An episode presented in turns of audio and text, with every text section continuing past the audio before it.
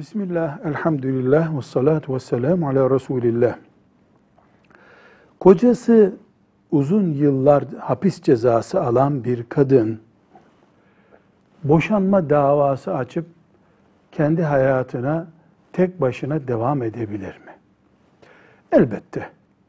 Vefa gereği sabredip kocasının çilesinin dolmasını beklemesi fazilet kadın için. Ama geçim sıkıntısı yaşıyorsa, iffetiyle ilgili bir endişesi varsa, etraf dedikodu yapıyor vesaire genç bir kadının, eşinin 10 yıl 20 yıl hapishanede beklemesi de kesin bir af ihtimali de yoksa, kadın mahkemeye başvurup bu durumu arz ederek boşanma talep edebilir.